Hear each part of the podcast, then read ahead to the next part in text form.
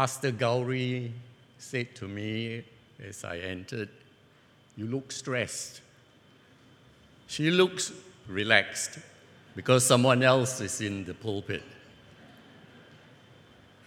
It's both my joy and privilege to be able to share God's word with you this morning. Uh, Pastor Ronald is away. Uh, I'm really grateful to both our pastors for sharing the pulpit this morning. So let's go to God in prayer.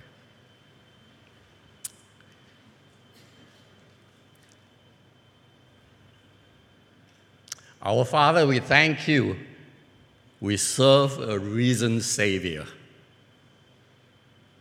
We thank you for the cross and for redemption and for the forgiveness of sins through your death, burial, and resurrection. As we think about your resurrection, Lord, this morning, its, its implication for our lives, your call on our lives to witness to the gospel, to love you and to love fellow men, and to bear fruit for the kingdom. We ask you, Lord, now to open our eyes that we may see you. Open our ears that we may hear your call. And open our hearts that we may surrender them to your service. We pray now, Lord, that you speak to us. Let the words of my mouth and the meditations of our heart be acceptable to you, O Lord, our rock and our redeemer. Amen. Over these past weeks, we have been looking at the series, The Implication of the Resurrection for Life. We had looked at various scriptural passages, and today we are considering three different scriptures. And I ask you to bookmark this in your Bible as I take you through each of these passages as we consider the Christian's calling in the light of Jesus Christ's resurrection. How are we to live for our risen Lord? But let me first say without the resurrection, there is no Christianity. The Apostle Paul didn't mince his words when he said in 1 Corinthians 15 17, if Christ has not been raised, your faith is futile. You are still in your sins. In other words, if Christ has not been raised, if Christ was still dead, you and I have believed in vain. But if Christ has been raised from the dead, and I say to you there is ample, no, I think overwhelming historical evidence for Jesus' resurrection, then you and I have to make a choice. If we choose to believe in Christ, then we must follow him, obey his call on our, our lives. And our Christian calling is to be witness to the gospel of Jesus Christ to love God and to love people, and lastly, to bear fruit for his kingdom. The Apostle John recounts Jesus' resurrection in chapter 20, and he said this Jesus had then appeared to the disciples after his death, and the Apostle Philip was amongst the disciples who saw the risen Christ. He received the Holy Spirit with the rest as Jesus breathed on the disciples. Philip was convinced that Jesus was for real. He realized Jesus was who he said he was, the Son of God, and the Lamb of God that takes away the sin of the world. Like all the other disciples, the resurrection of Jesus Christ had great impact on Philip. His life turned around and faithfully, faithfully he spread the word of the gospel in Samaria despite the fierce persecution against the Christians in that time. Come for a while now to Samaria. Just imagine, put on your 3D glasses, and then to see what is happening in Samaria at that time. We rewind a little to chapter 8 of the book of Acts in verse 1. And it says this On that day, a great persecution broke out against the church in Jerusalem, and all except the apostles were scattered throughout Judea and Samaria.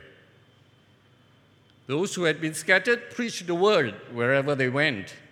Philip went down to a city in Samaria. He proclaimed the Messiah there. When the crowds heard Philip and saw the signs he performed, they all paid close attention to what he said. For with shrieks, impure spirits came out of many, and many who were paralyzed or lame were healed. So there was great joy in that city. So that was the situation in which Philip found himself when God called him away to another mission. Philip was in Samaria at that time. There was great persecution, but yet there was great rejoicing because many people were coming to Christ. If you could imagine, there were evangelistic crusades every night, outreach meetings, and scores of people turned to Christ. They heard the gospel preached, they saw many signs and wonders, and they were praising God in the city. And it was in the midst of this fanfare and the great rejoicing that God called Philip away. To do what? To witness to a lonely stranger in the desert. You wouldn't think it would be a great idea, isn't it? To call Philip away. Also, to witness to one lonely soul. But God thinks otherwise, and we will find out why later on. Every Christian is called to witness. God is calling. Ring, ring, ring, ring. Will you answer?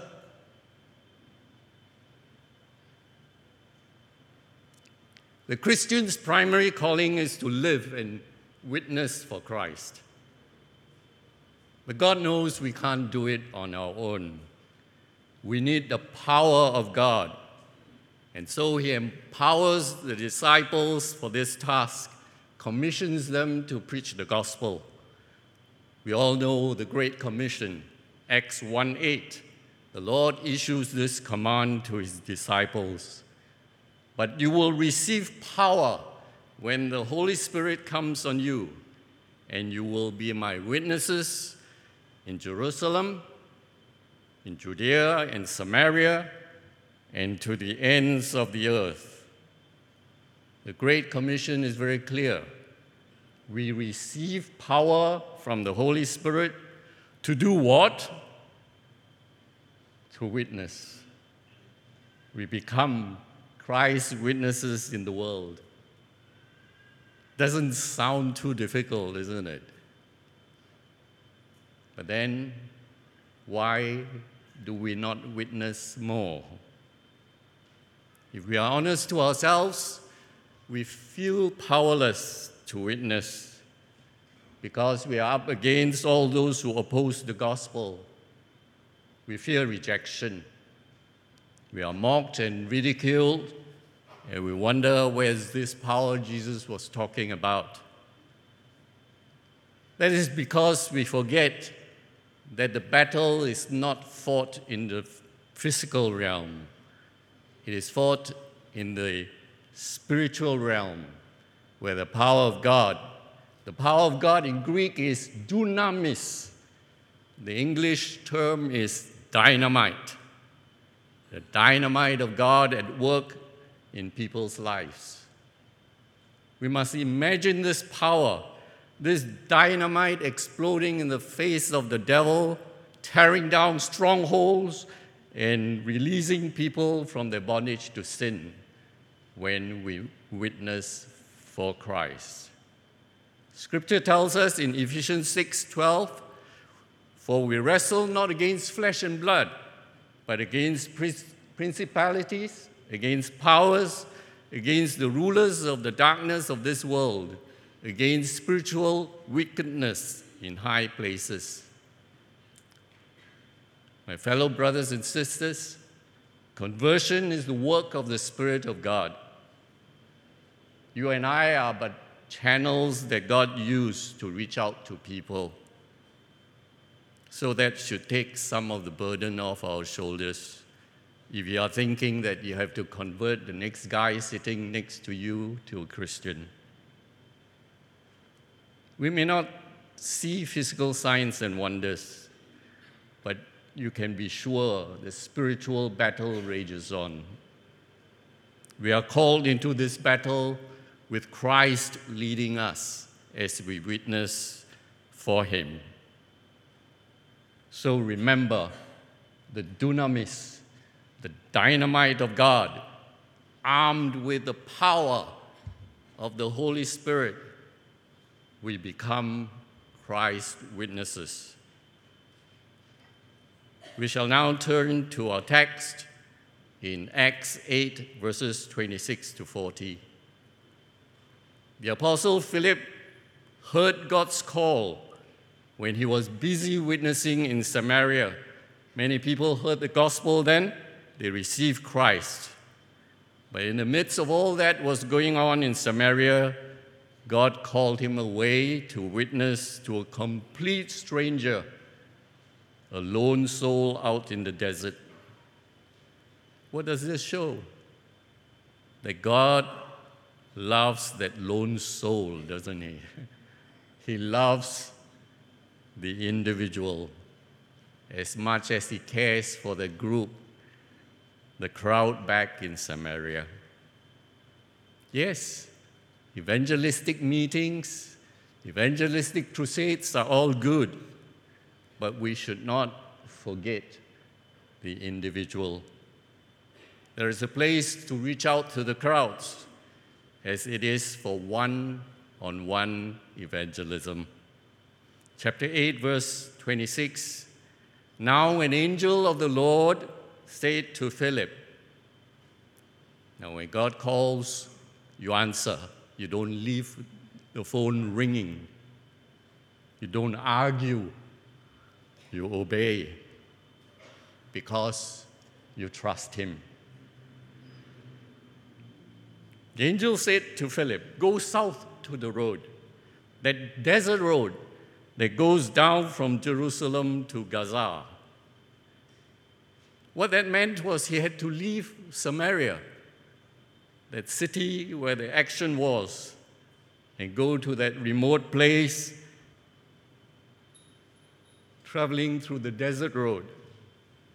Now imagine you are having fun in the city, and then you are called away to that remote kampong all by yourself. Not a very pleasant task, is it? But to be a witness for Jesus may mean inconvenience. We have to be prepared to rearrange our routine walk the second mile and go out of our way to speak with someone. Verse 27 is an important verse for us. It records Philip's obedience. Philip obeyed. He followed the angel's orders. He did not argue. He did not know what was lying ahead of him, but he went anyway. And on his way, he met an Ethiopian eunuch, a VIP in charge of all the treasury of the queen of the Ethiopians. And this man had gone to Jerusalem to worship. You see, God has prepared for Philip to meet up with this gentleman. He was at the right place at the right time. And because he obeyed and answered God's call, something is going to happen. As it turned out, the Ethiopian was reading the book of Isaiah the prophet, and he was seeking to worship God, and his heart was right to receive the gospel. Verse 29 the Spirit told Philip, Go to that chariot and stay near it. Simple, straightforward instructions. But still, Philip could have turned back, but he did not. He obeyed. He went alongside the chariot, asked the eunuch if he understood what he was reading. Notice what the eunuch says How can I? Unless someone explains it to me. You know, friends, we miss so many opportunities of sharing the gospel if we fail to obey God's calling. We just need to take that first step of obedience, trust God to lead us. But we are often afraid. We shrink back. We're afraid to ask if we may be of help to someone or we are just too absorbed in doing our own thing. We shut our ears to the voice of the Spirit calling us. So many times we go away from a conversation, from a meeting with family and friends, and we have not shared something of God's goodness. We miss the opportunity in further discussions about Jesus and the gospel. Verse 31 So he invited Philip to come up and sit with him. The eunuch was eager to strike a conversation with Philip, a complete stranger though. But because Philip was there, Philip was willing to offer help. The eunuch invited him to explain the scripture to him. And this is the passage of the scripture the eunuch was reading. He was led like a sheep on the slaughter, as a lamb before its shearer is silent. So he did not open his mouth. In his humiliation, he was deprived of justice. Who can speak of his descendants? For his life was taken from the earth. The eunuch asked Philip, Tell me, please, who is the prophet talking about himself or someone else. Then Philip began with that very passage of scripture, told him the good news about Jesus. No doubt Philip would have shared the gospel with the eunuch, telling him that Jesus loves him. Jesus died for him on the cross to give him new life. And God was clearly working in the life of the eunuch when he saw water Verse 38 He commanded the chariot to stand still. They went down, both of them, into the water, both Philip and eunuch, and he baptized him. Who knows what God can do with people's lives? You and I cannot change and convert people, only God can. And the outcome of Philip's encounter with the Ethiopian eunuch was made possible because Philip obeyed and answered God's call.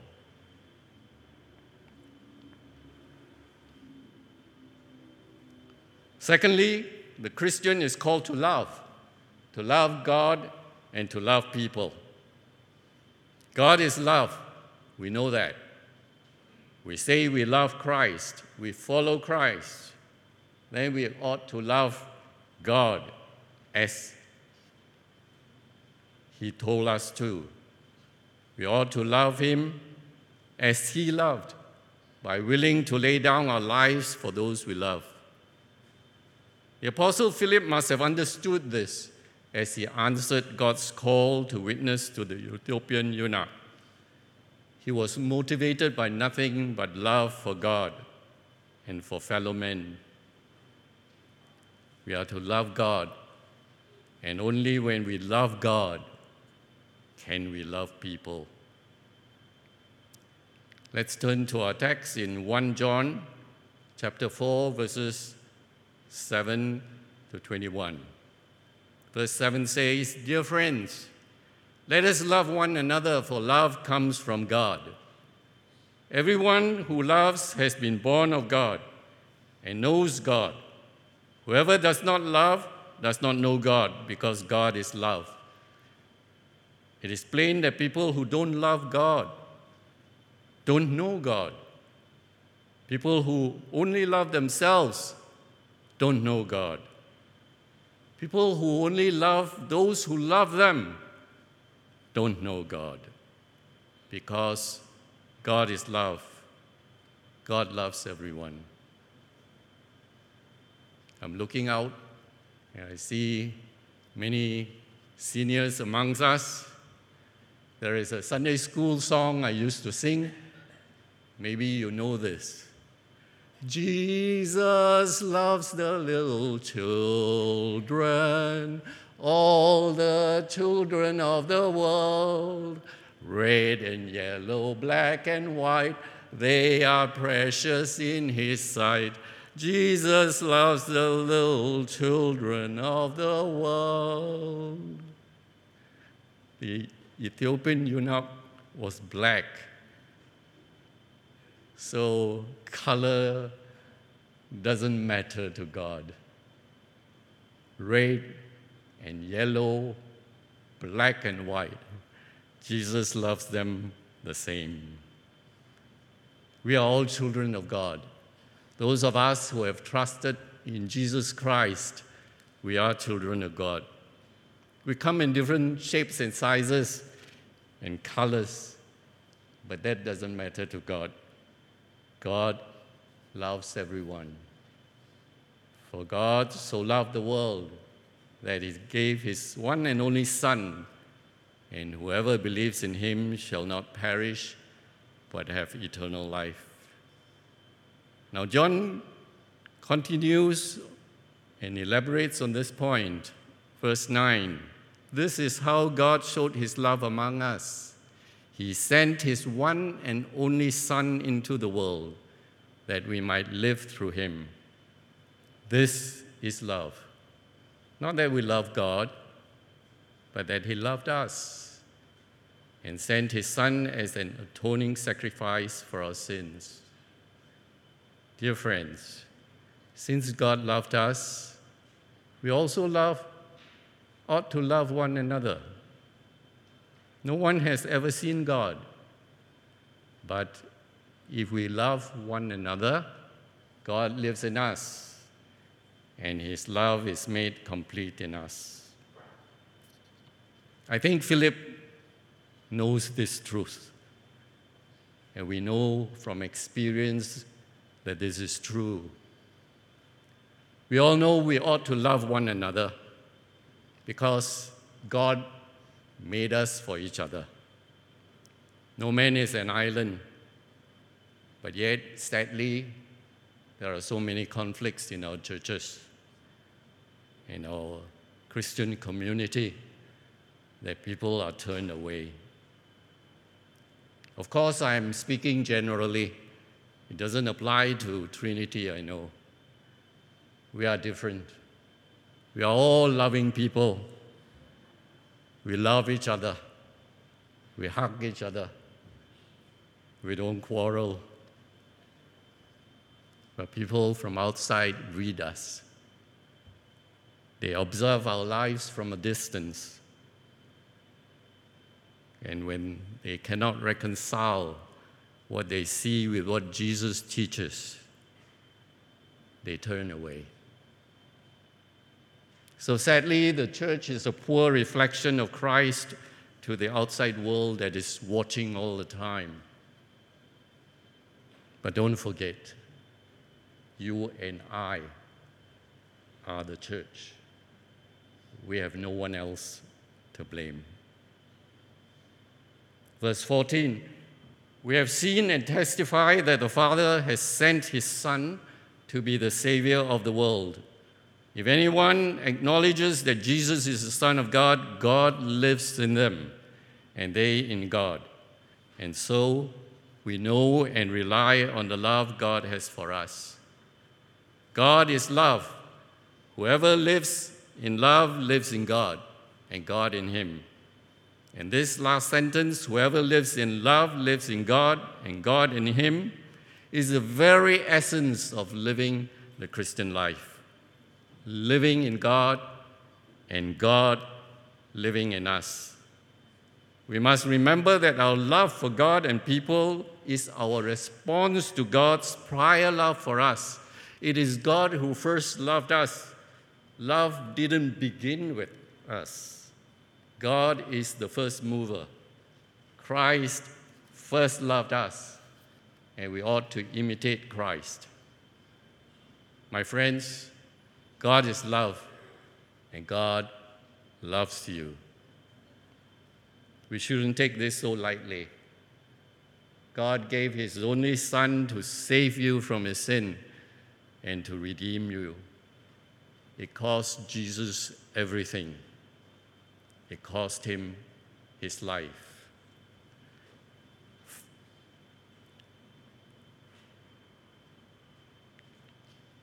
We are reminded in John 13 34 to love one another. And Jesus said this to his disciples A new commandment I give to you, that you love one another as I have loved you. By this, all men will know that you are my disciples, if you love one another. And finally, we are called to bear fruit. I wonder whether it has crossed Philip's mind if perhaps he may have missed out on all the action that is back in Samaria when he answered the Spirit's call to go to the desert to witness to this eunuch. Maybe quietly in his mind, he would have wondered whether he would have been more effective if he had stayed back instead of going away. It's a question we often ask because we too are taken up by numbers. We forget the individual. Perhaps it's a reminder for us to think about those who are lonely, those who are desperate, those who are marginalized and neglected in our community.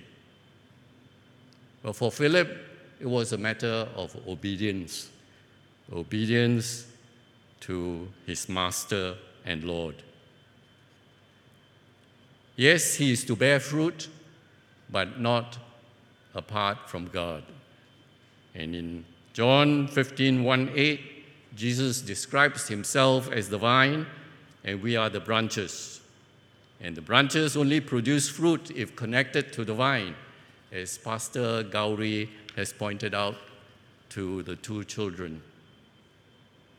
But what is this fruit we are to bear? I think in this context, fruit is a broad term. It embraces love for people and leading the people to turn to Christ. If we bear fruit, that means we love people and we witness and we lead people to Christ. Verses 1 and 2 says, Christ is like a vine. We are his branches. We are these branches shooting off the main trunk, the vine. But God, the Father, is the vine dresser. He prunes back the branches so that they can bear more fruit. And in verse 4, he says, Remain in me, and I in you. No branch can bear fruit by itself, it must remain in the vine. So the key is to stay connected to Jesus, the vine. We can do nothing apart from Jesus. I think if we are left to ourselves, we mess up many times. There are so many times in our lives that we have gone our own way, gone away from God. Perhaps rank shoots start growing on our branches, and all kinds of sins beset us. And that's when God, the vine dresser, knows it's time to do the pruning. Cut off the shoots, get rid of the sins that take hold on us, clean us up. And so you and I need some constant pruning. Painful as the process may be, but that's necessary for our lives that we may bear more fruit. God, the vine dresser, knows how to best, how best to do this. And finally, verse 8 this is to be to my Father's glory that you bear much fruit, showing yourselves to be my disciples. So, to be Jesus' disciples, we must bear much fruit.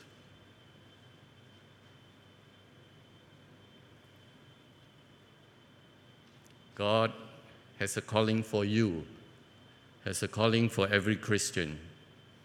God is calling you. Will you answer? God's call to be a witness for Christ, to love God and love people, and to bear fruit for His kingdom wherever He has placed you. Be it in your school, at home, in your workplace, wherever we go we are to be ambassadors for Christ. How will you respond? Let us pray.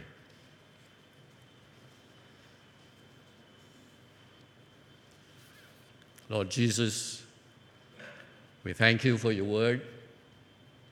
We hear your call. We hear you calling us to come follow you. We believe in you. We will answer your call to follow you, to be your witnesses to your gospel, to love you and love people, and to bear fruit for your glory. Empower us as we pray, as we share the gospel with our family and friends, and even strangers you may bring across our pathway. Help us, Lord, to love one another that the world indeed may know we are your disciples by our love. We ask, Lord, that you lead and guide us as we strive to answer and obey your call. In Jesus' name, amen.